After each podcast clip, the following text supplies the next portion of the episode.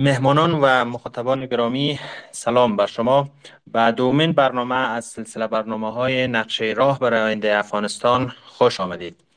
در این برنامه درباره ادبیات بحث می کنیم ادیب از آمریکای لاتین درباره ادبیات گفته که ادبیات اگر همه چیز نباشد هیچ چیزی نیست. در واقع و با توجه به این گفته در 15 آگست سال 2021 همه چیز در افغانستان فرو پاشید. یعنی به نحوی فتحه ادبیات در کشور خوانده شد. اکثر شاعران نویسندگان و ادبیاتچی ها از وطن آواره شدند. جریان های ادبی که در طول دو دهه که در طول دو دهه گذشته داشتند کم کم جان تازه می گرفتند از هم پاشیدند. اعضای حلقه های کتاب و رمان و داستانخانی هر, هر کدام در گوشه افتادند و آفرینش متن و نقد و خواندن رمان و داستان در برابر درنده خویی طالب سپر انداخت. پس از آن ادبیات و سایر عرصه های هنری به نیازهای دست چندم جامعه مبدل شد و ادبیاتچی ها و هنرمندان به افراد آواره و سرخورده تبدیل شدند و در جستجوی نان برآمدند با توجه به چنین وضعیتی آینده ادبیات کشور چه خواهد شد؟ آیا ادبیات در افغانستان می تواند آینه برای باستاب واقعیت ها رنج ها و دردهای مردم باشد؟ با توجه به آوارگی طیف وسیعی از ادبیاتچی های کشور. آیا می توان امیدوار به شکل گیری جریان های ادبی در خارج از کشور باشیم؟ در کنار اینها آنچه که بیشتر از همه چیز در شرایط امروز به آن نیاز داریم امید است. امید به آینده در میان میلیون ها انسانی که در وطن هستند عملا از بین رفته. آیا می توان از رهگذر ادبیات برای آینده خلق امید کرد؟ این سالها و سالهای دیگر را با مهمانان حاضر در بحث در میان می‌گذاریم. آقای جبران تایی که آقای محمدی تشریف میارن برنامه را با شما آغاز می‌کنیم.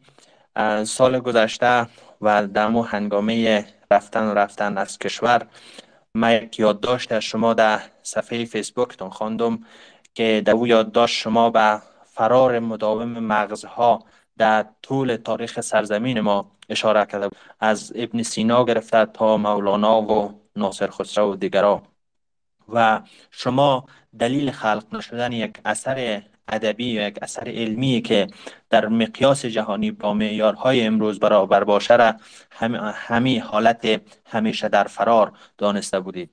حالا و با توجه به وضعیتی که پیش آمده شما وضعیت حال و آینده ادبیات را چگونه می‌بینید؟ بفرمایید آقای جبران.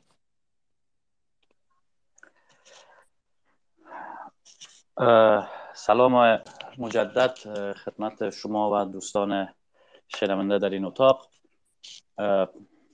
عرض من این است که این دو سوال به نظرم یک مقدار ناهمگون است. به این دلیل که بحث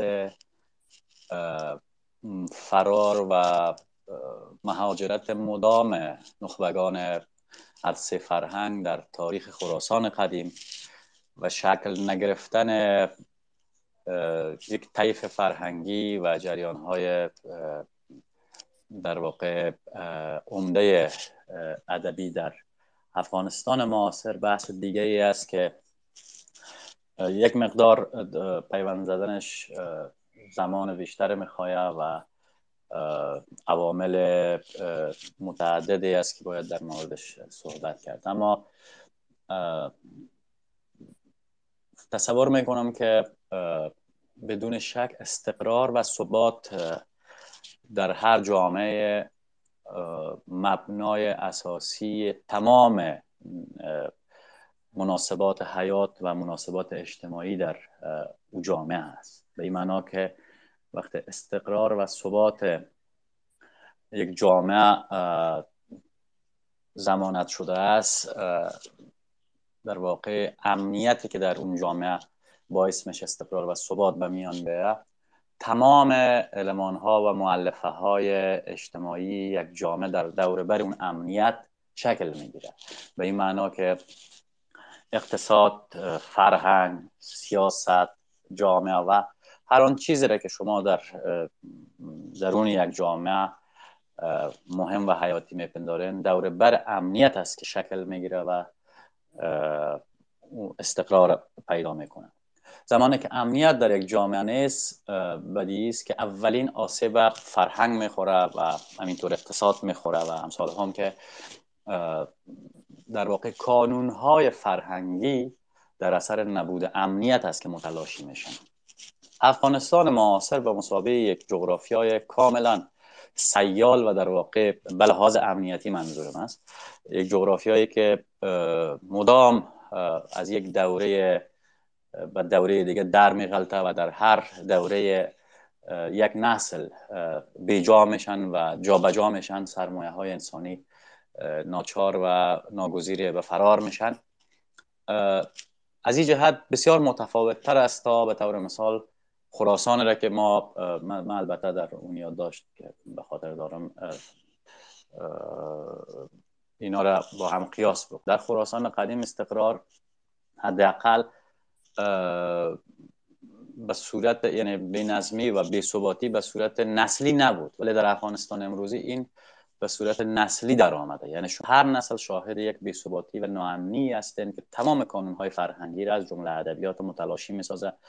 و در واقع تمام پروسه و روند شکلگیری یک فرهنگ در درون این جغرافیا اثر میشه از این جهت من تصور می‌کنم که ما به یک شیوه میراثدار اون بی‌ثباتی های دست کم طولانی مدت خراسان هستیم ولی در روزگار معاصر این بی‌ثباتی به شدت سریع و تند است و در این حال بسیار زیاد مضحک که در برخی از موارد ما شاهد بی‌ثباتی های حتی دو بار سه بار در نسل بودیم.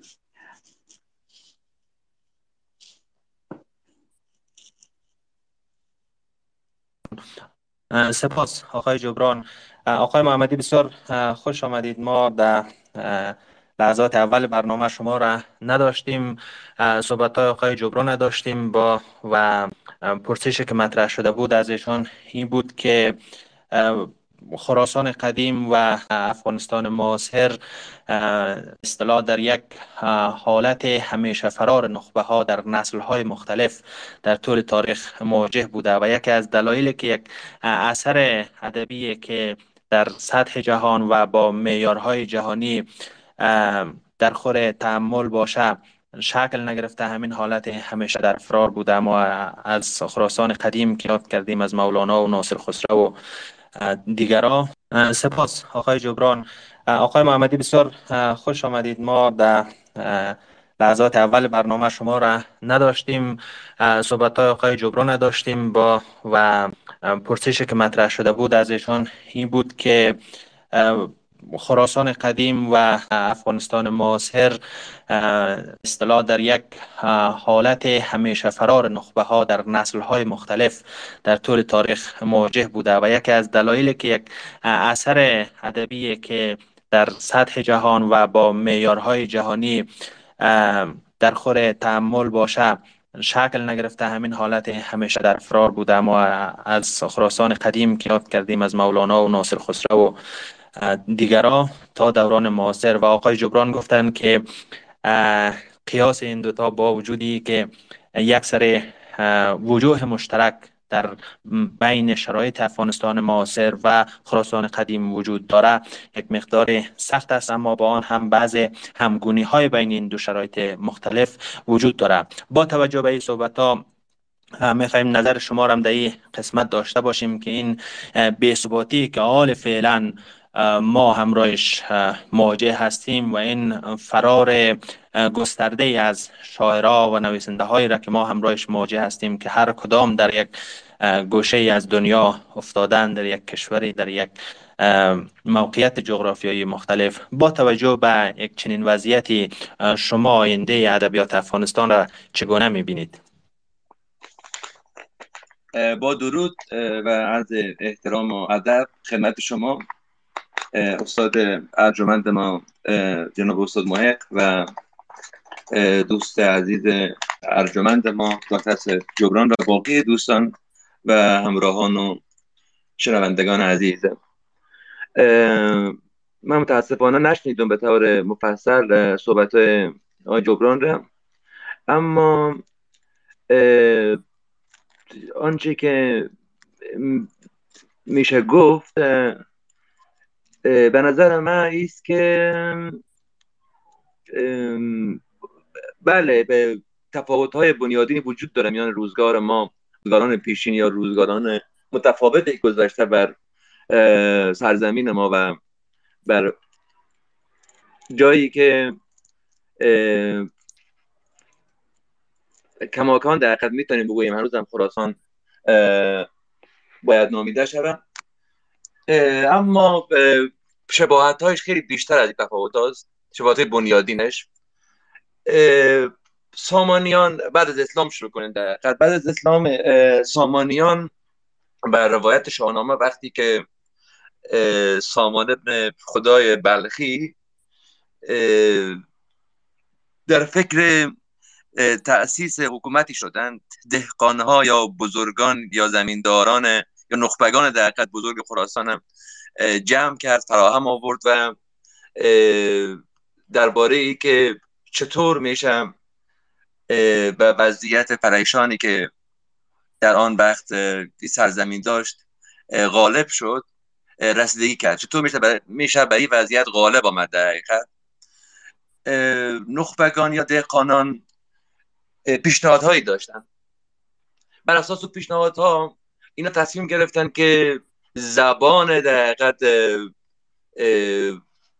فارسی میانه یا زبان پهلوی را باز به صورتی که ممکن باشم دوباره زنده کنن. برای زنده ساختن این زبان زبانی که از به نحوی از و سوریه تا قزاقستان می‌تونست دوباره گویندگان این فرهنگ را به هم نزدیک کنم.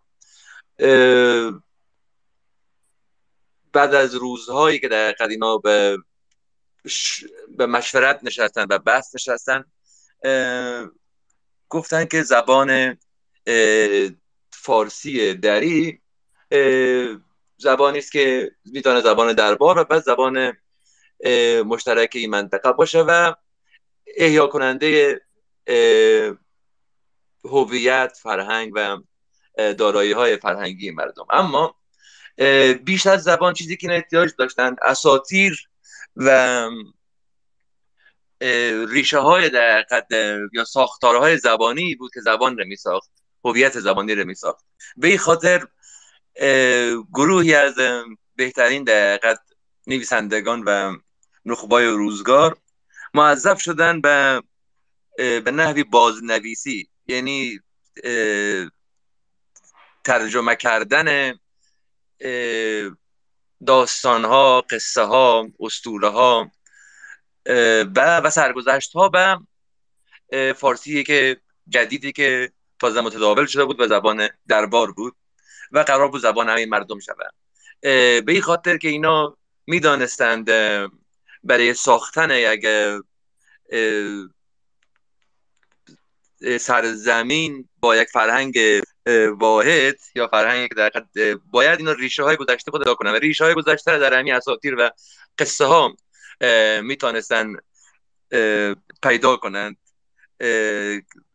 اساطیر و قصه هایی که ریشه داشت در سالها باورهای مردم زندگی مردم و تطور تاریخی که حافظه جمعی مردم داشت. اما خیلی جالب است که چگونه سامانیان سقوط کرد؟ یعنی چطور ما به روزگاری رسیدیم که بعد نخبه ها فراری شدن؟ خیلی شباهت داره در به روزگار ما. گروهی از بادیان نشینان که دعوای دین داشتن اینها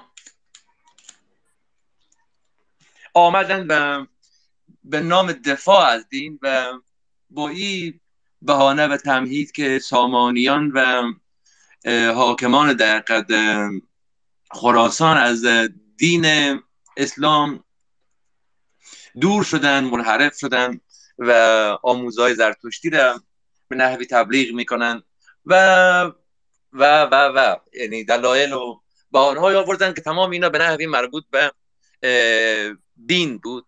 اما در واقعیت آنچه که ما امروز می‌دانیم است که کسایی که از بادیا برخواسته بودن هیچ کدام نسبت چندانی با دین نداشتن. حتی بسیار از اینها عاده ابتدایی دینداری و دینورزی را مطلع نبودن. یعنی به امروز به متون فراوان در در دست هست نشان میده که این ترک وقتی ما میگیم به معنی نژاد ترک نیست یعنی قوم ترک نیست. ترک در ادبیات تاریخی ما در مقابل تاجیک است. یعنی ترک و تاجیک ما می‌گفتن یعنی شهرنشینا و در حقیقت بادیه ها به این معنی وقتی ما میگیم ترکانی که از بادیه آمده بودن ترک به معنی نیست که بگیم قوم ترک بلکه همین هم ریشه ها هم نژادها هم تبارها هم پیوندها و هم خونای این مردم بود که به نحوی بادیه نشین بودند. قبایل و گروه های بادیه نشینی بودند که دایه حکومت داشتن و مهمتری که تصور می‌کردند سامانیان از بیشه های فرهنگی اینها دور شدن. یعنی فرهنگ شهری با معذرت با معذرت. شما یک اشاره را داشتید که ما وقتی سامانیان چنین دستگاه را راه انداختن و به بازخانی متون قدیم جمعوری و سوره های نا پرداختن ما در یک وضعیت مشابه حال فعلا قرار داریم که یک بادیانشینانی آمدن و عملا چرخه ادبیات را از کار انداختن پس از سامانیان ما متوجه هستیم که همین بادیانشینا آمدن یک سلسله شکوهمند را تشکیل دادن و وفق دادن. خود را با امو ارزش ها و با امو فرهنگ ها و حتی امو فرهنگ یک چاشنی پیشرفت برای خود امی سلسله شد که اینا پسانترها بنا گذاشتن به نام غزنویان. خب اما ما فعلا با یک گروهی چی هستیم که اینا اصل ضرورت به اصطلاح فرهنگ زبان ادبیات اینا را احساس نمی‌کنن در جامعه و برای پیشرفت. اینا اصلا آره. مهم نمی‌دانن نه حق شما در اون روزگار چنانی بوده این نیست که فکر کنید شما بادینشونایی که آمده بودن متوجه و علاقه من بودن به فرهنگ و هنر و ادب. های خراسان در روزگار نشستن که ما چه باید بکنیم؟ عرض می‌کنم این تفاوتی وجود داره در این قصه در کار کردی که نخبگان یا در در عمل کردی که نخبگان خودشون نشان داده در هر دوره. ما یعنی بیشتر از این همی شده بود در بین های خراسان. و ای که حکومت را واگذارن در دوره قبلی در دوره که یعنی اینا حکومت را گذاشته بودن به عباسی ها و با این تصور که دولت داری را به نحو اینها به عهده بگیرن یعنی دولت داری از مردم خراسان باشن و به نحوی صاحب حکومت صاحب قدرت اینا باشن و نام و نشان. اما آنچه که در ساختار دولت را می‌سازن دولتداری و امور اداری که از جمله او توجه به فرهنگ و ساختن فرهنگ اهمیت به نوشتن و به جمعآوری داستان ها و قصه ها و امثال هم بود. اینها در دوره برمکیان هم واگذار شده بود به خراسانی ها اما با, با, اساس همون تجربه دوباره اینا با به نحوی به تعامل مشترک رسیدن با بادیانشین ها. بادیانشین در شروع آمدنشان چونین نبودن فکر کنی اینا آدم اول دربار ادبی داشتن و در دربارشان شعرا و نویسنده و فیلسوفا و اهل حکمت و دانش جمع شده بودن مردمی بودن که یعنی به مراتب وحشی خوتر و ناآشناتر به تمام مظاهر مدنی نسبت به چیزی که امروز ما می‌بینیم. او وقت تعامل اینایی بود که خب شاید تعامل مشترک شما بود یعنی بازینشین هم پذیرفته بودن که چاره جزی نیست که دولت داری رو بسپارن به خراسانی ها یعنی و مردم شهرنشین در خراسان منظور من به این خاطر بود که تاجیکان به عنوان کسانی که دولت را اداره می‌کردن دولت دار بودن در کنار حاکمان ترک هموارم ماندن. یعنی ما در هیچ دوره در چه دوره سلجوقی چه دوره غزنوی چه دوره خوارزمشاهی سراغ نداریم که دولتداری جز به دست اینها بوده باشم. جز در اواخر در روزگاری که خوارزمشاهی ها به نحوی در هر دو دوره یعنی هم دوره که مثلا ما در قصه ملکشاه سلجوقی داریم. ملکشاه روزی میگه بر نظام الملک خشم گرفت گفت که دیر نباشد که شنیده بود که به حال همه چیز دست ایناست از کار دیوان تا کار همه ولایات و ادارات و همه چیز در اختیار خارج نظام الملک و خیشان و خیشاوندانش است گفت که این کاری مکن که این دوات را از پیش رود برداریم. خارج نظام نوشته بود که اگر این دوات نباشد آن تاج نیز نباشد. این تاج و آن دوات تو امانند. و به راستی هم بعد از اینکه خارج نظام الملک به نحوی کشته شد حکومت ملکشاه دوام نیاورد و بعد حکومت کلا سلجوقی عمری نکرد و جای خود داد به چیز خارزمشاهی خارزمشاهی در دوره که به نحوی روی گرداندند از یعنی ادبا و حکیمای فارسی زبان دوری بود که اینا به زوال نزدیک شدن آقای محمدی یک کمک یک کمک بحث پیشتر بیاریم از خب این خوب شد یک مروری شد و وجوه مشترکی که بین حال و گذشته ما وجود داشته به لحاظ پشتیبانی از ادبا به لحاظ این روگردانی که در برخ از مقطعهای تاریخی اتفاق افتاده. بیایم بحث را در زمان حال مطرح بکنیم با توجه به اینکه این قطار پیشرفت تمدنی در گذشته ها با اون سرعت سرسام آوری که حال فعلا ما شاهدش هستیم با این سرعت نبوده.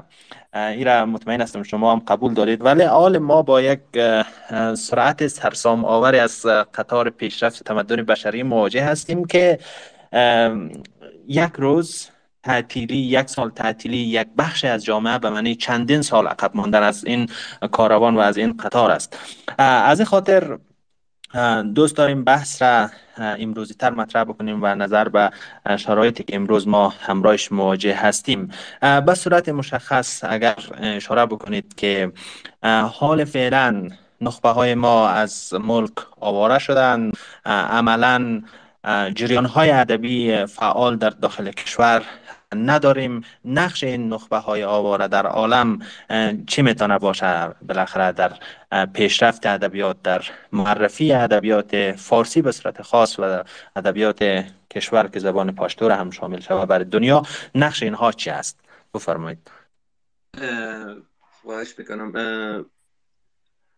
متاسفانه خلاقیت ادبی یا حتی خلاقیت هنری در کل خیلی وابسته به سرزمین است. یعنی شما وقتی که شاعر یا نویسنده یا هنرمند را از سرزمینش دور کنید دیگه خیلی سخت خواهد بود که بتونه به حیات هنری خودش ادامه بده.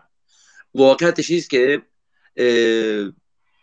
مثل قد روزگاری نیست که مولانا از بلخ به قونیه مهاجر شده بود و در قونیه علاودین سلجوقی هم زبان و هم فرهنگ و هم دیشش بود. و از حمایت می‌کرد و می‌تونست دوباره به همو بستر زبانی زندگی کنه و بنویسم شما وقتی که از این بستر فرهنگی خودتون دور میشین بستر زبانی خودتون به نحوی دور میشین بسیار بسیار بسیار واقعاش دشوار است که دوباره بتانید یا آرزومند باشید که به همون به انرژی سابق نوشته کنید.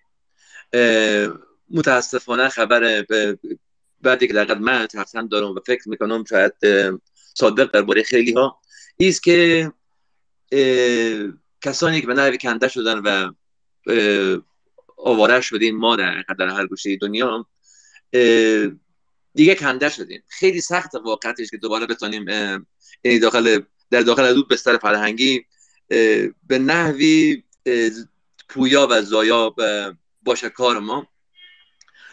تنها امیدی که می‌تونه داشت است که می‌تونه داشته باشه در ایست که در افغانستان هنوز هم نسل تازه به بالا نسل تازه باشه که امید بالیدن داشته باشم و کسانی که به نحوی بیرون آمدن بیرون مسافر شدن مهاجر شدن اینها سعی کنن در کمک کردن به بقیه. یعنی انرژی دادن یاد دادن انتقال تجربهشان و دستگیری از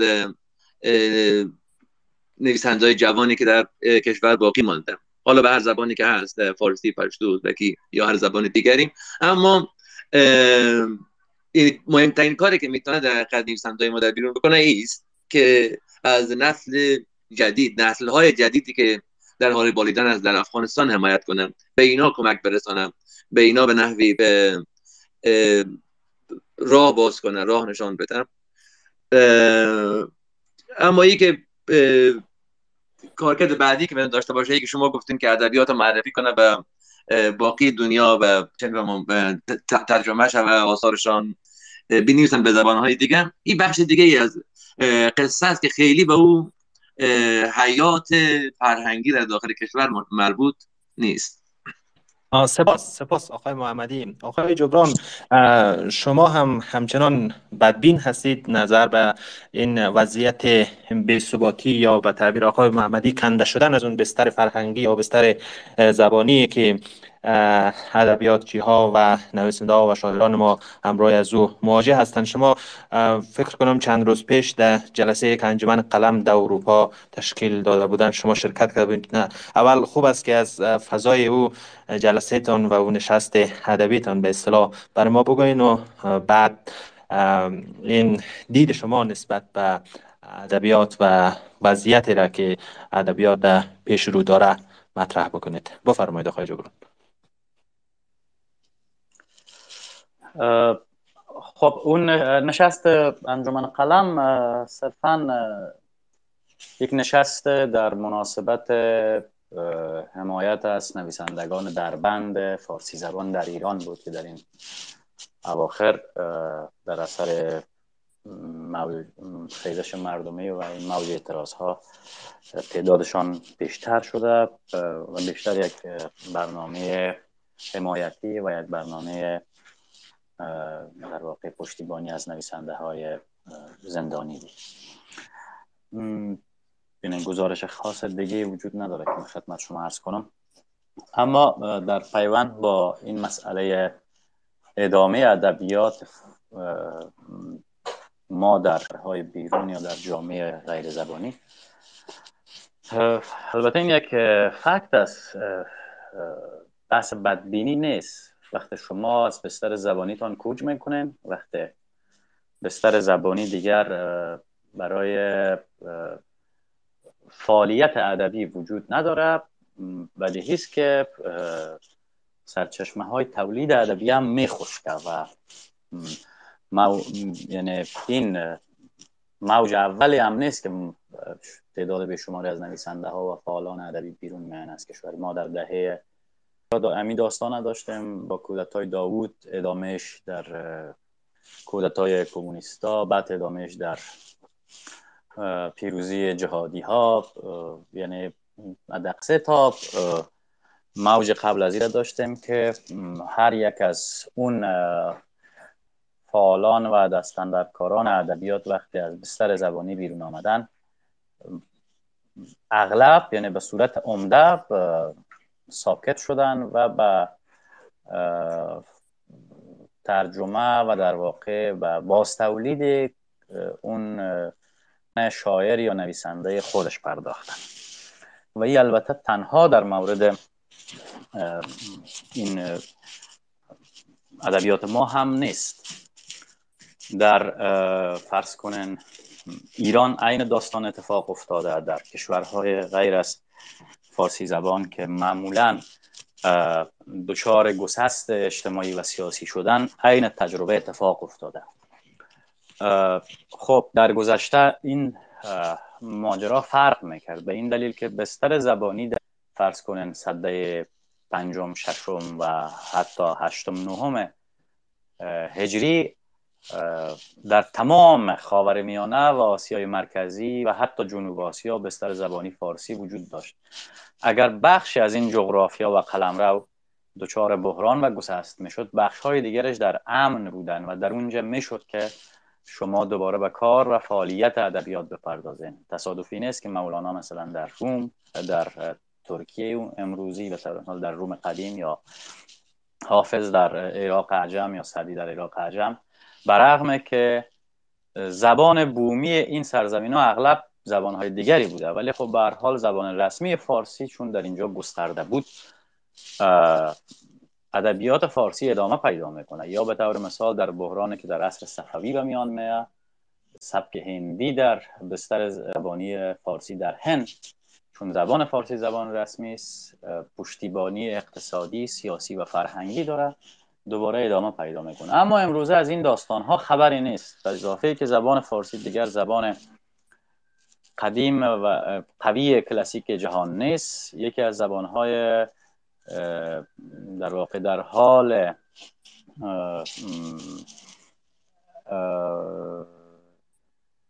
چطوری می‌تونیم بهش بگیم یکی از زبان است که عملا در اثر عقبمانی جغرافی های فارسی زبان در اثر توسعه نیافتگی جغرافی های فارسی زبان به یکی از زبان های دست چندم در سطح جهان بدل شده که بدیس که زبان های مثل انگلیسی و امثال هم ارجحیت داره و حتی کار ادبی هم بیشتر به او سمت میلان داره. به حال وقتی شما در بستر جدید زبانی یعنی در بستر غیر از زبان مادریتان کار و فعالیت ادبی می‌کنین عملا اون ادبیات را که شما تولید می‌کنین دیگر ادبیات سرزمینتان ادبیات ادبیات اون قلمرو فرهنگیتان نیست. تبدیل میشه به یک چیز دیگر.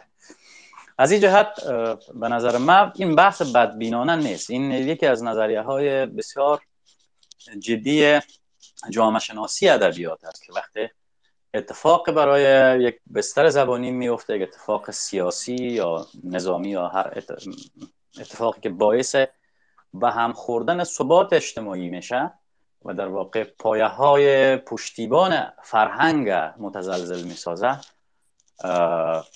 موجه که به میشه از فعالان ادبی دیگه به صورت عادی از کار و فعالیت ادبی باز میمونه.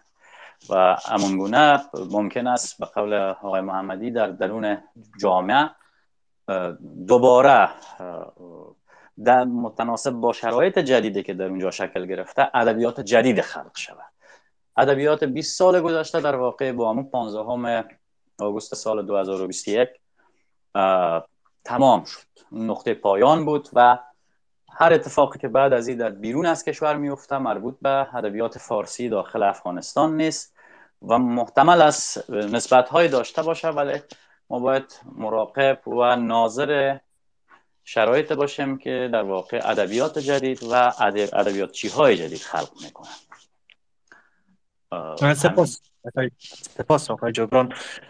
آقای محمدی در ضمن محدودیت هایی را که آقای جبران مطرح کردن که پیشتر شما هم یک اشاره داشتید به کنده شدن از بستر زبانی و بستر فرهنگی و اینکه وقت پس از این هر اتفاقی که در جغرافیای بیرون از افغانستان برای ادبیات فارسی مفته این چندان ارتباط زیادی با واقعیت های درون افغانستان نمی‌تونه باشه. اما در کنار اینها مثلا ما وقتی زمان مولانا و ناصر خسرو و کسای دیگر در نظر می‌گیریم.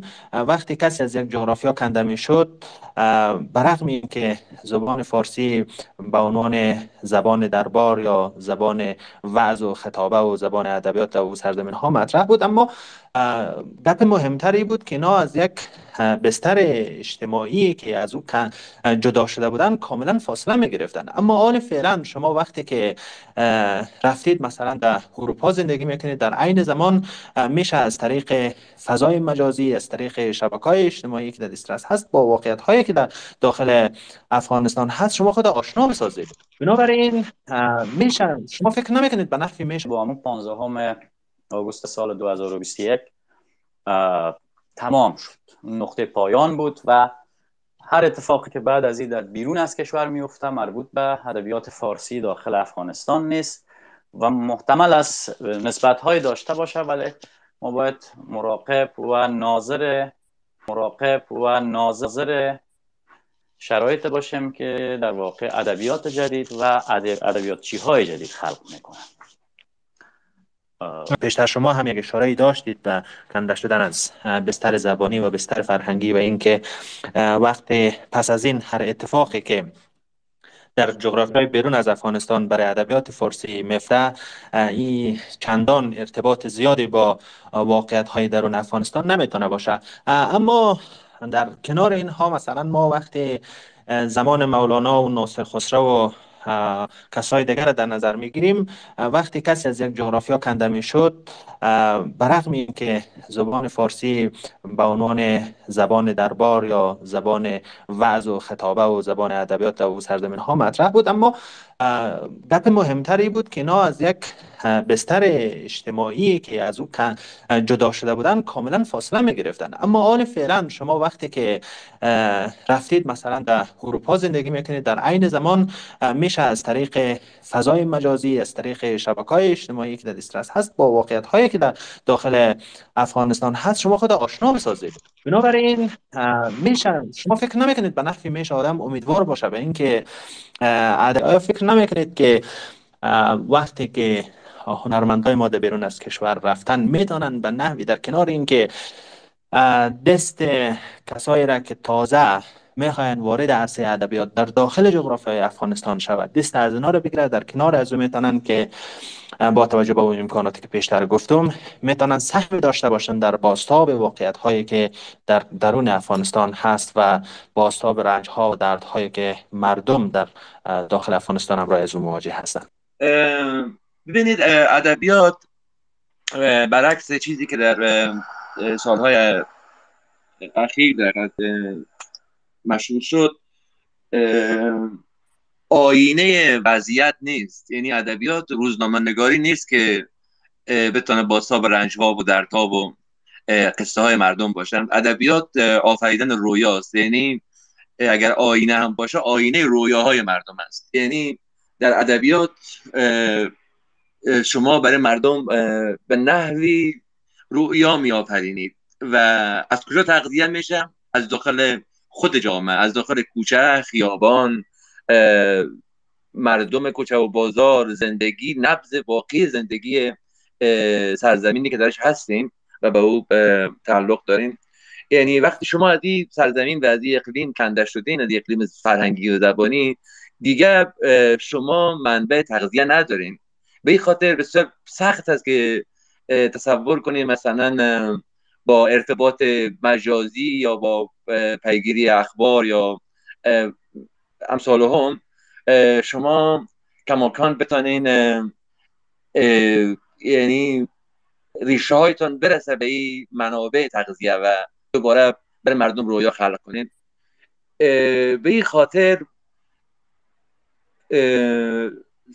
متاسفانه باید گفتم اون چیزی که بیشتر گفتم ما خیلی امید کمی است که نویسنده ها و شاعران ما که به بیرون از اقلیم زبانی و سرزمین زبانی خودشان پرت شدن پرتاب شدن دوباره بتونن خلق کنن کار ادبی را بله به گفته شما حق با شماست. می‌تونن آینگری کنن از وضعیت و این آینگری می‌تونه صورت های مختلف داشته باشن بدترین صورت چیز که در شما تبدیل به عقده تلخی در دلتان میشم مثل در زخم چرکینی که از در دل شما رشد می‌کنه این زخم. با وضعیتی که در حقیقت دارین. و این وضعیت حتی وضعیت خوبی هم باشه فرق نمی‌کنه. برای شما باز هم زخم است برای شما. و بدترین صورتش چیست که تبدیل به عقده تلخی میشه که زبان شما رو تلخ می‌کنن شروع می‌کنید به به نحوی نفرین فرستادن و دشنام. فرستادن و از این لحاظ نه تنها که مفید فایده نیست بلکه باعث ضرر و باعث تاوان به ادبیات و به گفتمان ادبی هم هست. صورت دیگه چیزی که شما گفته نیست که شما کارکردتان عوض کنین و بیاین مثلا ترجمه کنید یا به زبان دیگر بنویسید یا به نحوی بازتاب بدین در نوشته گزارش مقاله و چیزهای مختلف وضعیتی که وجود دارم این صورت خیلی خیلی خوبش است صورت دیگه است که در این آینگری است که شما کماکان ادامه میدین به کار ادبیتان اما کار ادبی شما یک کار خلاقه نیست بلکه به نحوی گزارشگری که در ادبیات چهره نشان میدم. یعنی شعر شما به جای که خلق رؤیا باشه تبدیل میشه به گزارش روزنامه ای از وضعیت شکایت کردن از این بد گفتن از این خوب گفتن داستان شما این قصه یعنی ما کار ادبی از این صورت بیرون نیست در قربت جان بفرمایید. با معذرت که گفت شما را قطع می‌کنم. همین باستاب واقعیت های آینه داری که شما ازش صحبت کردید. فکر نم یک مثال زنده شما مثلا چی را داریم؟ بادک بازه از آقای خالد حسینی. این آینه داری را که آقای حسینی در باد بادک باز کرده خیلی خیلی کمک کرده و اینکه باستاب واقعیت های درون جامعه افغانستان. شما نقش نویسنده ها و در کل ادبیاتی های ما در بیرون در این آینه داری به اینکه واقعیت ها در درون افغانستان محصور نمانه و باستاب پیدا بکنه مخاطب جهانی پیدا بکنه این نقش را شما چطور می‌بینید؟ از کردم و گفتم صورت دومی که مرز کردم درباره همین در ادامه صحبت شما گفتم که شما به زبان دیگه می نویسید اما او دیگه ادبیات شما نیست. یعنی شما وقتی خالد حسینی هیچ رفتی به ادبیات افغانستان ندارم. ببین صرفا خالد حسینی تبار تبارش به افغانستان می‌رسه. نویسنده افغان تبار است یا نویسنده که چه می‌فهمم؟ هراتی تبار است یا نویسنده کابلی تبار است. به هر حال نویسنده دیگه نویسنده افغانستان نیست. درسته که درباره افغانستان می نویسم با دهنده قصه ها چه میفهم رنج ها قصه ها و هر چیز. وضعیت در افغانستان ممکنه باشه اما سودی به حال ادبیات در افغانستان نمی‌کنه. یعنی ده تا خالد حسینی هم که در بیرون از کشور ساخته شده ممکنه کمک کنه به شناس شناختن یا شناساندن افغانستان وضعیت افغانستان به بیرون اما کمکی به ادبیات افغانستان نمی‌کنه. به این خاطر که در یک بستر زبانی دیگه شکل گرفتم. و به نحوی متعلق به یک ادبیات دیگه است. به این خاطر کمکی واقعا واقعا نمی‌کنه به زبان مادری حالا فارسی باشه یا پشتو یا هر زبان دیگه ای. به نحوی دیگه به او مربوط واقعا نیست. خب می‌تونه برای بعضی کسایی که به دنبال تفاخرات شکلی هستن باعث مثلا فخر افتخار یا خوشحالی یا امید باشه. اما برای خود ادبیات در افغانستان هیچ سودی ندارم. و چه بسا حتی ممکنه ضرر هم داشته باشم. این من کنم شما کتاب خالد سنگی چی می‌کنین کتاب آقای عتیق رحیمی مهمترین جایزه ادبی ارزش ادبی هم داشت برعکس کتاب خالد سنگی کتاب عتیق رحیمی مهمترین جایزه ادبی فرانسه را گرفت. یا مثلا در همین انگلستان ما شاعرایی داریم نویسندهایی که از اصلا از افغانستان بودن امروز به انگلیسی می نویسن و جوایز در حد انگلستان شاید جوایز جهانی هم گرفتن. منتها اینا چه نقشی دارن برای این ادبیات افغانستان؟ ممکن در شعر اینا در داستان اینا وضعیت افغانستان مردم افغانستان شادی ها و رنج هایشان به نحوی انعکاس پیدا کرده باشن. اما واقعیتی است که اینا مربوط به ادبیات افغانستان نیستن. خواهش می‌کنم بفرمایید. سپاس آقای محمدی. آقای جبران پیشتر آقای محمدی در ارتباط به این که کار را که نویسنده های بیرون از کشور برای ادبیات افغانستان می‌تونن انجام بدن ای است که دست کسایی را که قرار است در این عرصه وارد شوند بگیره در کنار از او به ترجمه هم اشاره کردن. در کنار این کارهایی که آقای محمدی ازش یاد کردن دیگه چی کارهایی را انجام دادن می‌تونن؟ کسایی که فعلا در بیرون هستند برای ادبیات در داخل کشور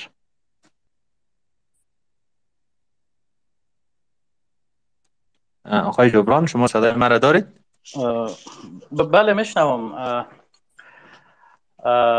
واقعیتش چیست که من تصور می‌کنم که هر دوره اما مقتضیات و الزامات خاص خودش داره به جهت اینکه ادبیات فرض کنن هر دوره از دل وقایع و تحولات و مناسبات اجتماعی سیاسی فرهنگی همون دوره میه که در بس و از موارد حتی انتقال تجارب به واسطه نویسندگان قبل از او دوره هم مفید واقع نمیشن. به جهت اینکه ما واقعیتش است که من تصور می‌کنم که هر دوره اما مقتضیات و الزامات خاص خودش داره به جهت اینکه ادبیات فرض کنن هر دوره از دل وقایع و تحولات و مناسبات اجتماعی سیاسی فرهنگی همون دوره میه که در بس و از موارد حتی انتقال تجارب به واسطه نویسندگان قبل از او دوره هم مفید واقع نمیشن. به جهت اینکه ما یک تجربه بسیار جالب داشتیم. به طور مثال شما داستان نویسی دهه شست ما را ببینین و بعد تصور کنین وقتی که در دهه 80 شرایط باز میشه متفاوت میشه. حالا نمی‌تونیم من بگم که باز میشه. این دوره کاملا با یک ویژگی ها و, و مقتضیات و الزامات خودش مسیر خودش جلو میره. در حالی که به طور مثال شرایط را که نویسندگان و شاعران دهه 60 در افغانستان سفری کرده بودند کاملا متفاوت بود و در بسیاری از اوقات حتی این تجربیات پیوند نمی‌خورد با, با, با تجربی را که به طور مثال نویسنده ها و شاعران دهه 80 داشتن پشت سر میگذشتندن از جهت تکنیک و نمی‌دانم انتقال تجارب فرض کنن آموزشی و امثال هم شاید بحث قابل توجه باشه ولی البته او هم من شک دارم چون در روزگاری که ما این همه منابع برای یادگیری در دسترس داریم. دست که از طریق جهان مجازی بعید می‌دانم که به طور مثال تجربه حضوری و حتی آموزشی یک نویسنده و شاعر ما به درد یک نویسنده و شاعر سالهای آینده بخوره. در حالی که به طور مثال از این شاعر و نویسنده کارش باقی مانده و این کار خودش به صورت عادی می‌تونه اون تجربه رو منتقل بسازه. و از همه مهمتر انتقال تجربیات یک بخش عمدهش می‌تونه حضوری صورت بگیره که و هم در وضعیتی که این نویسنده ها مهاجرن و رابطه مستقیم با به طور مثال نسل جدیدی از شاعران و نویسندگان داخل افغانستان ندارن معلوم نیست چطوری این ارتباط تامین میشه به نظر من البته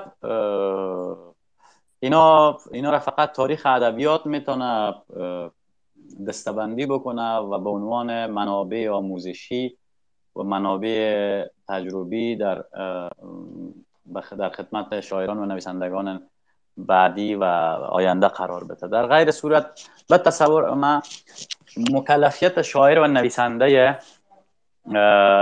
که در واقع در اثر این گسست مجبور به غربت و آوارگی شده. بزرگترین رسالتش به نظر من نه آموزش نویسنده ها و شاعران آینده است و نه هم انتقال تجربیاتشان. به نظر من مهمترین رسالتشان این است که این تجربه فروپاشی آوارگی و غربت و حتی اون چیزی را که در داخل کشور تجربه کرده بودن مکتوب بسازه و البته من در همین موردم مردد هستم به دلیل که اون قدر یک نسل تنبل بدون مسئولیت و, و یک نسل عجیب و غریب ما بودیم که من بعید می‌دانم از عهده ما بتونه حتی همین کار ساده هم بدل شود.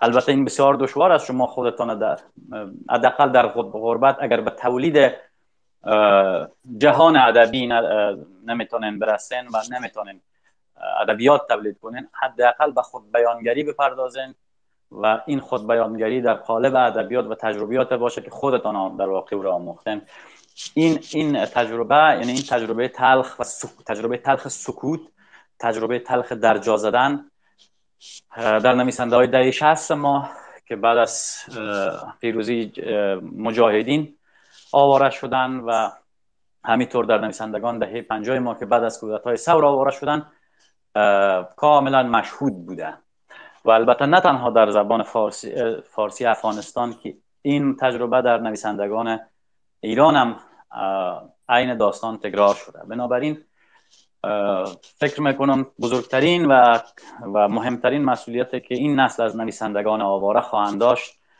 مکتوب کردن این قصه آوارگی و اون تجربه را گذراندن خواهد بود. سپاس. آقای جبران.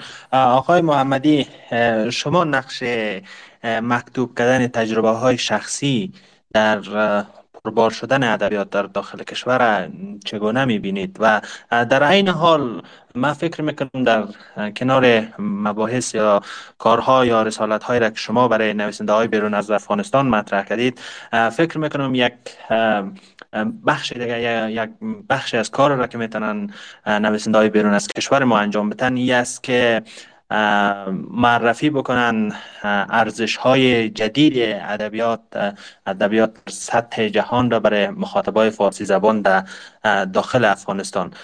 شما در این مورد موافق هستید و فکر می‌کنید تا چه اندازه چنین چیزی ممکن است که حالا از رهگذر ترجمه از رهگذر خلق یک اثر ادبی به زبان فارسی با توجه به مزمینه ها و امکانات را که ما در دسترس داریم تا چه اندازه می‌تونه موثر باشه بله حق شماست به لحاظ بازگرداندن آثار ادبی و آثار خلاقی که در زبانهای دیگه خلق شده فرهنگ مکتوب زبانهای دیگه اگر ممکن باشه برای کسایی که مهاجر شدن و مسافر شدن اینا را برگردانه ترجمه کنه به زبان مادریش کار بسیار نیکویی است کار بسیار پسندیده و فایده خواهد بود. به لحاظ دستگیری اما من برعکس آی جبران اعتقاد دارم که چنین نیست. یعنی ما تجربه شخصی من بود که روزگاری که ما جوانتر بودیم و شروع کردیم به نوشتن نسلی پیش از ما وجود داشت که بسیار سختگیر بود.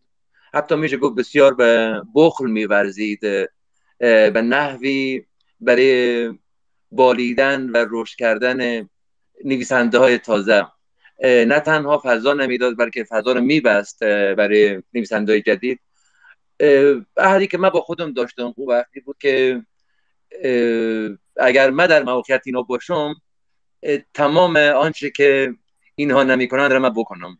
یعنی چطور در چه کارهایی که اینا می‌تونستن انجام بدن و نمی‌کردن او کارها واقعی بود که تمام تلاش می بود در خیلی از سالها که از اون کارها پرهیز کنم و بتونم به نحوی برای بقیه کمک باشم دستگیری کنم راه را باز کنم نشان بدم حمایت کنم و به انواع مختلف به انواع مختلف. هنوز همین امکان وجود داره. ما عرض کردم که درباره نویسندهایی که مسافر شدن ناامید هستم اما از سوی دیگر درباره نویسندهایی که در افغانستان وجود تازگی بالیدن نسل های تازگی که در حال بالیدن هستن بسیار خوشبین هستم ما یک نسل براستی درخشان و با استعداد در حال بالیدن داریم در افغانستان.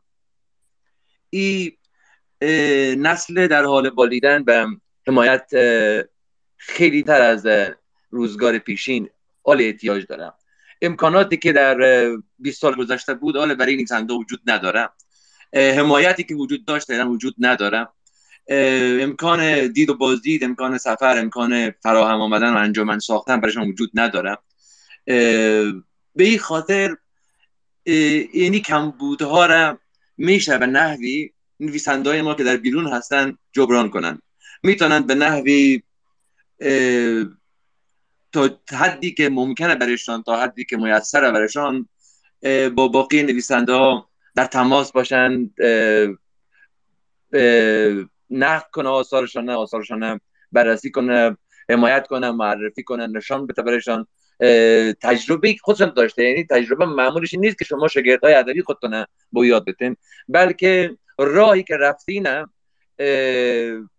پستی و بلندی راهی که شما رفتین در حقیقت منتقل می‌کنین این تجربه رو به نسل بعدی که چه کارهایی بود که به نحوی اگر من انجام نمی‌دادم نویسنده بهتری می‌شدم؟ چه کارهایی کمک کردم که بهتر بشوم؟ این دو تا مسئله باید و نباید است که به نحوی باید و نباید هم نیست. یعنی شاید و نشاید است که می‌تواند خیلی کمک کنه به نویسنده های جدید ما به یک نسل واقعا پر انرژی و درخشان در گوشه های مختلف افغانستان داریم یعنی من روزانه ارتباط دارم با بسیار از اینها گاهی وقتا واقعا حیرت آور است.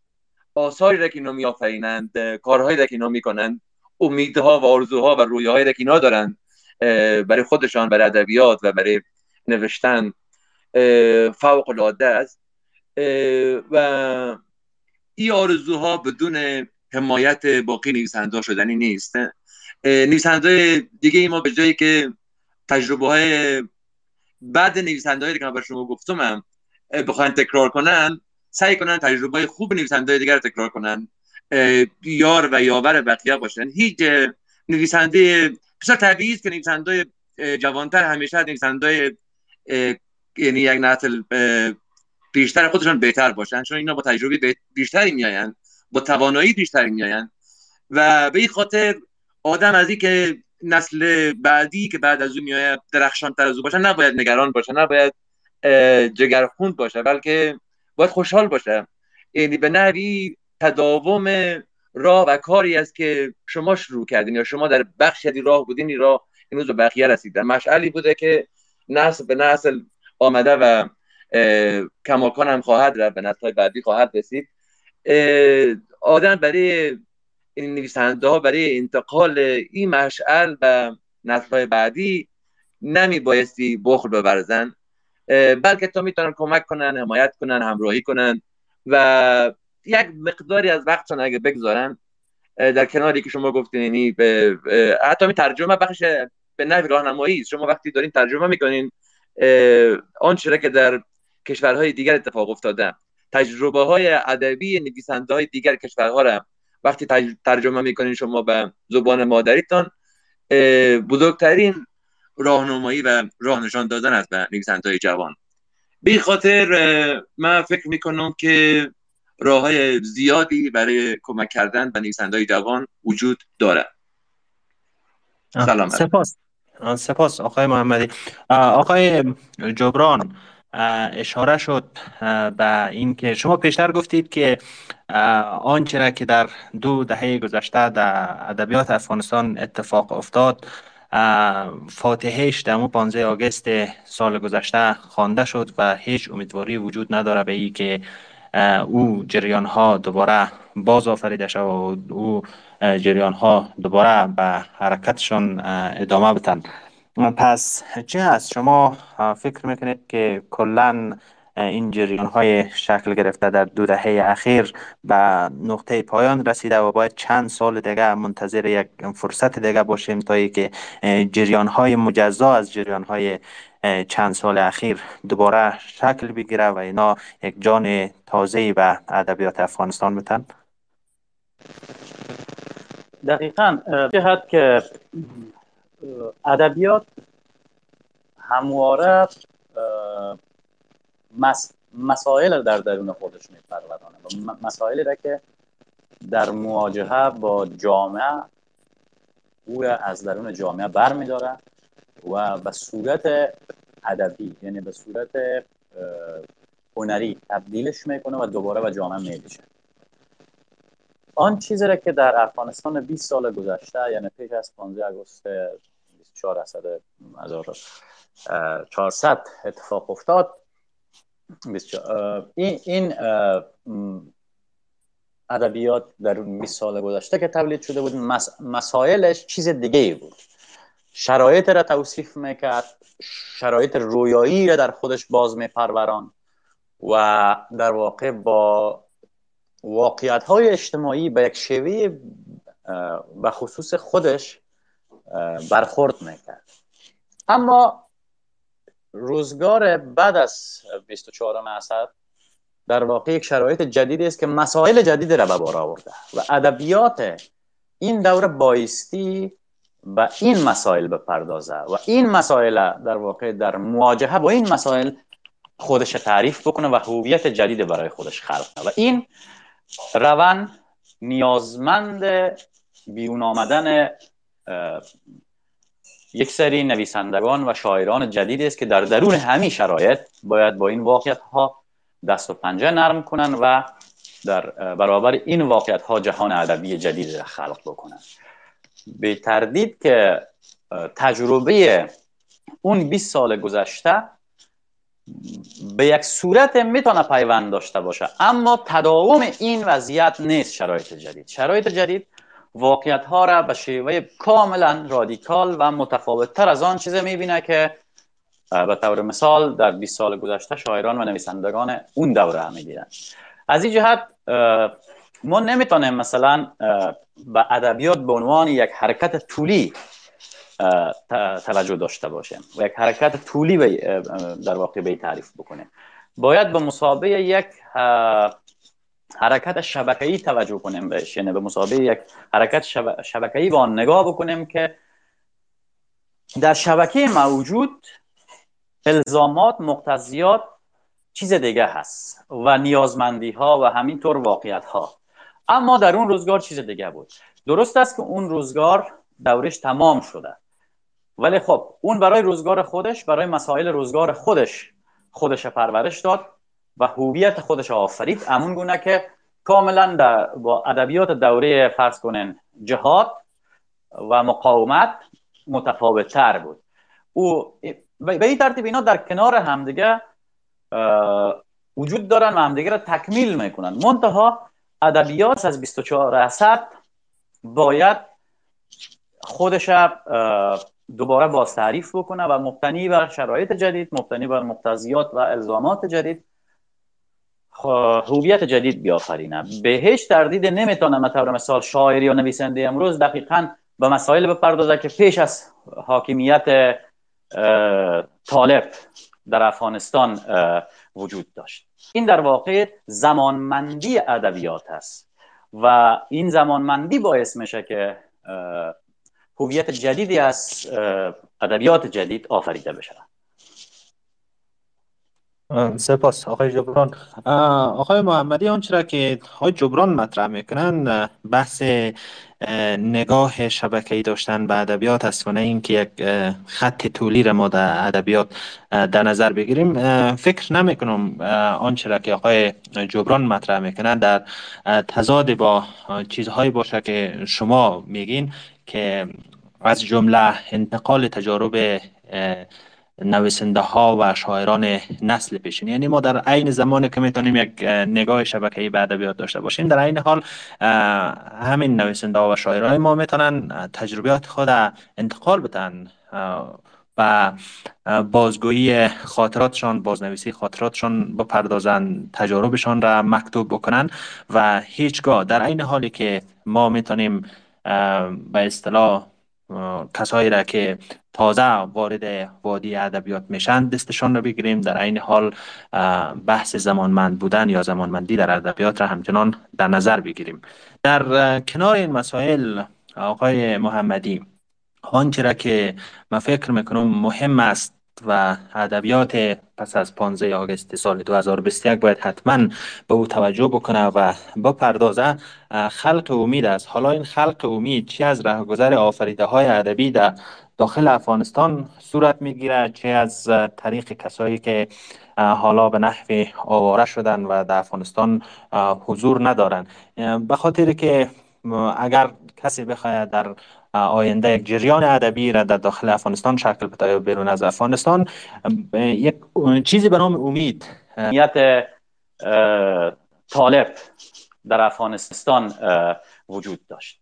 این در واقع, واقع زمانمندی ادبیات است و این زمانمندی باعث میشه که هویت جدیدی از ادبیات جدید آفریده بشه. سپاس آقای جبران. آقای محمدی آنچه آنچه را که آقای جبران مطرح می‌کنن بحث نگاه شبکه‌ای داشتن به ادبیات است و نه اینکه یک خط طولی را ما در ادبیات در نظر بگیریم.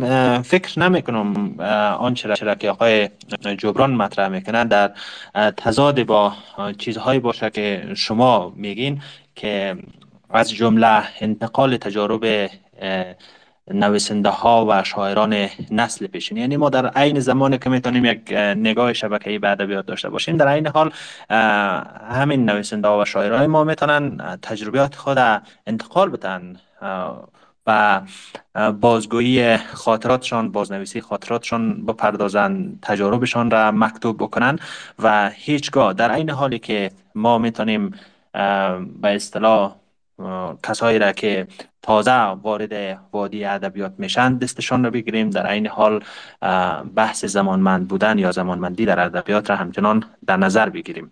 در کنار این مسائل آقای محمدی آنچه را که من فکر می‌کنم مهم است و ادبیات پس از 15 آگست سال 2021 باید حتما به او توجه بکنه و بپردازه خلق امید است. حالا این خلق امید چی از رهگذر آفریده های ادبی در داخل افغانستان صورت می‌گیره؟ چه از طریق کسایی که حالا به نحو آواره شدن و در افغانستان حضور ندارن؟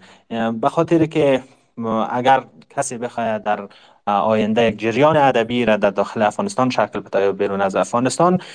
یک چیزی به نام امید نیازمندش هست و همچنانی که در سایر عرصه های زندگی به امید نیاز دارند در ادبیات هم همچنان به امید نیاز دارند.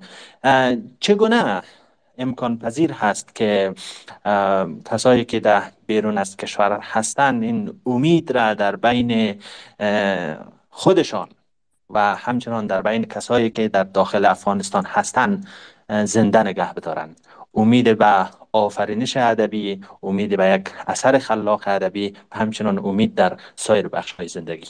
بفرمایید.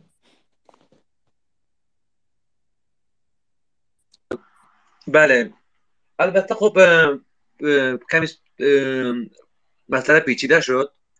امید برای نویسندهایی که در بیرون از کشور هستن واقعا سخت شما یعنی با آدم با دستوری امید را خلق کنه بگه که یعنی باید امیدوار باشیم. با باید شدنی نیست. وضعیتی که پیش آمده وقتی شما از خانه کاشانه زندگی خیشان نزدیکان و ریشه های خودتان مهمتر کنده میشین دور میشین یک مدت میگذرم. تا زمانی که متوجه شدین چه چیزی را دست دادین. برای شاید خیلی وقت برای یک سال دو سال سه سال سالهای نخست وقتهای نخست هنوز این درد تازه است این زخم در تازه است و آدم حس نمی‌کنه که چقدر وضعیت پریشانی پیدا کرده. چه چیزهایی را من صدا رو نمیشنم صدا قطع است؟ نه آقای جبران. صدا هست صدا هست. ما میشنویم. فکر می‌کنم از شما مشکل تکنیکی پیش آمده چه رقم ما صدای آقای محمدی را داریم. آقای محمدی شما صدای ما رو میشنویم داریم داریم. من صدای شما رو میشنوم. ما هم شما رو آره میشنویم. بفرمایید. آره عرض می‌کردم گفتم که برای نویسندهایی که به نوی تبعید شدن یا به مسافر شدن یا مهاجر شدن برای یک مدت طول می‌کشد شاید دو سال سه سال وقت های حال طول می‌کشه تا متوجه شوند که چه چیزهایی را دست دادن چه اندازه به نحوی دوچار اسرت شدن. یعنی زخم و دردی که تازه است برای چند وقت و هنوز آدم حس نمی‌کنه. بعد از مدتی که متوجه میشین که نه خیلی بیشتر از چیزی که فکر می‌کردین از دست دادین. به خاطر هر روز ناامیدی بیشتری بر این نویسنده ها مستولی میشن. یعنی ما کم نداشتیم نویسنده هایی را که در بیرون خودکشی کردن نویسندهایی که در بیرون منزوی شدن در بیرون به نحوی دوچار شدن به مشکلات مختلف و خیلی خیلی سخته که آدم از اینا خواهش کنه کار باشین. بله می‌تونه آدم امید زنده نگه داره با کار کردن مدام با ترجمه کردن با نوشتن با گفته آقای جبران با ثبت خاطرات یا تعملات یا به حال دریافتهایی که داشته در این مدت از دریافتی که از پریشانی داشته از فروپاشیدگی داشته از آوارگی داشته. اما سخته که بگوییم امیدوار باشن. اما برای نویسنده که در داخل هستن من خب از یک طرف خیلی جای جگرخونی است. به این خاطر کسایی که در داخل هستن در شرایط امروز ما با وضعیتی مواجه هستیم که یعنی به حاکمیتی بر سر کارم. که نه فقط برای ما فارسی زبان ها آفت است و هر نوع راه خلاقیت برای نویسنده فارسی زبان نمی بستم از هر طرف به نحوی راه نمود اینا راه کار اینا راه نشر آثارشان راه تجلی آثارشان بستم. برای پشتو زبان ها بیشتر از فارسی زبان ها آفت دارم. یعنی وضعیتی به وجود آورده که زبان رایج شده زبان دشنام و نفرین و نفرت. در گفتمان دشنام و نفرین و نفرت ادبیات امیدوار خلق نمیشه. خیلی سخت است. وضعیت ادبیات پشتو به مراتب به مراتب بحرانی تر است در حقیقت در روزگار تسلط طالبان. چون نویسندگان پشتو فکر کنید ما بهترین شاعران در زمان پشتو وجود داشتن. امروز میبایستی به طبع سانسور طلب حاکمیتی سخن بگن که خیلی چیزها رو با خودشان سانسور درونی می‌کنن. یعنی قبل از اینکه او حاکمیت اینا رو سانسور کنه اینا خود خودشان سانسور می‌کنن به مجراهای سخن میگن که این سخن جز به همو دامن زدن همو فضایی که عرض کرده فضای نفرین و نفرت نمی افزایه و این آفتی است که ادبیات پشتو را هر روز بیشتر از درون نابود می‌کنم. در زبان فارسی امیدواری های بیشتری وجود دارم به خاطر که یعنی ما نسلی از نویسنده و شاعران جوان در سالها بالیدن که در سالهای اخیر فرصت شاید تجلی نداشتن. شاید خیلی معرفی نشدن یا نتانستن خودم نشان بدن. اما با فضایی که اتفاق افتاد اینا جسورتر شدن. اینا خیلی از چیزهایی که او وقت گفتن نمی‌تونستن حالا به راحتی میگن. درباره خیلی از تابوهایی که حتی در زمان یعنی آزادی جمهوریت در خیلی سخت نبود گفتن دربارهش و امروز غیر ممکن است اینا به او را سوال می‌تونن صحبت می‌کنن شعر میگن می‌نویسن. یعنی داستان ها و شعرهایی را که در یک سال گذشته فقط نوشته شده آدم بررسی کنم حیرت آور است که چقدر شجاعانه جسورانه و قدرتمند است. من فکر می‌کنم یعنی آثار اینها بزرگترین امیدواری برای خود این نویسنده است و حمایتی که می‌گیرند از باقی همکارانشان یعنی نویسنده چون نویسنده بیشترین چیزی که یعنی لازم داره حمایت است و تشویق است. شما به نویسنده ما در افغانستان به خصوص یا در زبان فارسی چون با ادبیات زندگی نمی‌کنن درآمد ندارن از ادبیات. به این خاطر تنها بازخوردی تنها دقیقه ثمری که ادبیات برای اینا دارم ستایش است تشویق است حمایت است.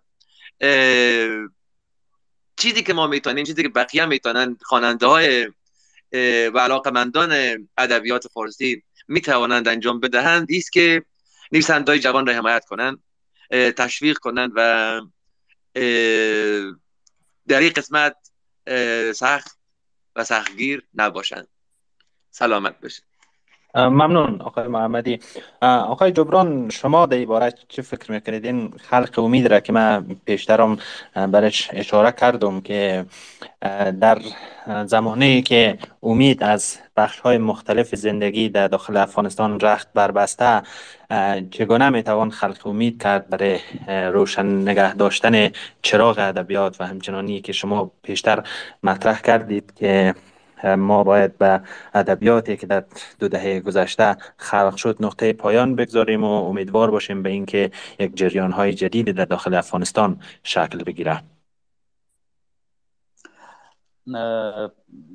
خیلی خب ما البته پیش از اینکه این بحث یعنی سوال شما پاسخ بدم عرض کنم که امیدوارم که این Space هم به Space یعنی به روال Space رو اندازی افغانستان گرفتار نیامده باشه تا نتونه دوام کنه.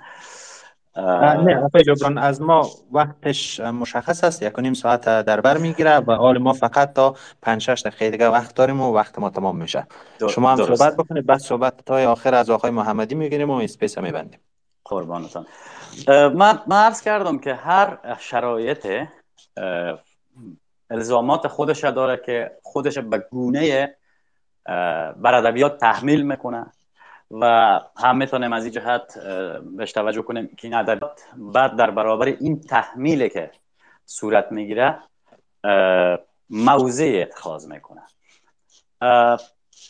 چیزی را که شما میفرمایین در واقع یکی از این الزامات است. در حال حاضر یعنی در روزگاری که فترت است در روزگاری که گسست و و مصیبت است امید تنها الزام نیست که ادبیات باید به او بپردازه. شما در حال حاضر به افغانستان نگاه کنین که در درونش جنگ است. یک بخش عظیمی از مردم در واقع فرو پاشیدن. مصیبت مدام بر سرشان نازل میشه. یکی از الزاماتی است که ادبیات این مصیبت عظیم مکتوب کنه. ادبیش بسازه. وارد خاطره جمعی انسانهای او سرزمین کنه. شما در افغانستان شاهد یک جنگ مسلحانه خونین به نام مقاومت هستند که جوانای زیادی را روزانه می‌گیره و یکی از الزامات ادبیات این است که در واقع ادبیات مقاومت خلق کنه ادبیات سنگر خلق کنه. و همچنین اون چیزی که شما میفرمایید در روزگار که مصیبت بر همه جا مستولیس رنج خوراک مدام مردم است. امید می‌تونه از, از مسئولیت های اولی ادبیات باشه. بنابراین این در حال حاضر نقد ادبی نیست که تعیین می‌کنه که ادبیات در روزگار مصیبت چگونه باید باشه. حتی محتمل است ادبیات در برابر این وضعیت و سکوت واداشته شود. شاید شما شاهد سالها تولید نشدن یک اثر یا آثار جدی ادبی باشه. یعنی سکوت خودش یکی از استراتژی است که ادبیات در, در روزگار مصیبت در روزگار فترت همیشه این استراتژی را اتخاذ می‌کنه. انکار انکار یکی از این استراتژی هاست که بسیار به یک مثال ساده شما در روزگار که خراسان و عراق عجم زیر سوم ستوران مغول لگتمال شد. یکی از این استراتژیست های بزرگ شعر فارسی به نام مولوی را دارین که در تمام شش دفتر بزرگ مصنویش یک کلمه از از مصیبت مغول یاد نمی‌کنه. این یک یک شیوه استراتژی است بنابراین شما شما در چنین وضعیت باید صبور باشین و ببینن که ادبیات چه کار می‌کنن؟ چون ما هنوز در دهان فاجعه هستیم هنوز بسیار نزدیک به فاجعه هستیم. بسیار زود است که ما در پیوند به چندی و چونی ادبیات پس از سقوط و پس از فروپاشی بارش بحث کنیم. و شما می‌دانید که ادبیات یک پدیده بسیار زمان بردار است و نیازمند زمان بسیار است تا وقت خودش آرایش جدید بده و در مواجهه با شرایط جدید شروع بکنه و سخن گفتن. سپاس آقای جبران آقای محمدی چون وقت برنامه ما هم رو به پایان است. نگفته ای اگر از شما باقی مانده باشه که در خلال صحبت هایتان نامده باشه. در خدمت هستیم میشنویم از شما و بعد صحبت آخر آقای جبران می‌گیریم و برنامه ختم است. خواهش می‌کنم. رودکی سمرقندی پدر شعر فارسی. گفته بود که آن که غمگنی و سزاواری بندر نهان سرشک همی باری. هموار کرد خواهی گیتی را. گیتی است. کی پذیرت همواری؟ اندر بلای سخت پدید آید فضل و بزرگواری و خوشیاری ارزی که در روزگار مصیبت است که فضل و بزرگواری و هوشیاری ساخته میشم و من فقط کوتاه عرض کنم که ادبیات کارش این نیست که در قد مردم تشویق به مقاومت و جنگ و یا در قد وضعیت بدبختی و بیچارگی اینا کار روزنامه نگاری است. کار در حل سیاست و مطبوعات است. کار ادبیات واقعا این نیست. ساختن رویاست خلق رویاست و رویاهای جمعی مردم هم به نحوی می‌سازه با ساب میده و جاودانه می‌سازه. به این خاطر من شخصا بسیار امیدوار هستم و نسل جدیدی که وجود در حال بالیدن است نسلی که بسیار تواناست بسیار قدرتمند بسیار با شعور است. و چنان که پیشتر گفتم به حمایت همراهی و تشویق نیاز دارم. سلامت باشید. سلامت باشین. تشکر آقای محمدی. آقای جبران بفرمایید. جملات و حرف آخر شما را هم میشنویم و برنامه تمام میشه. فقط یک نکته را ارز کنم که کار ادبیات همه چیز است به نظر من.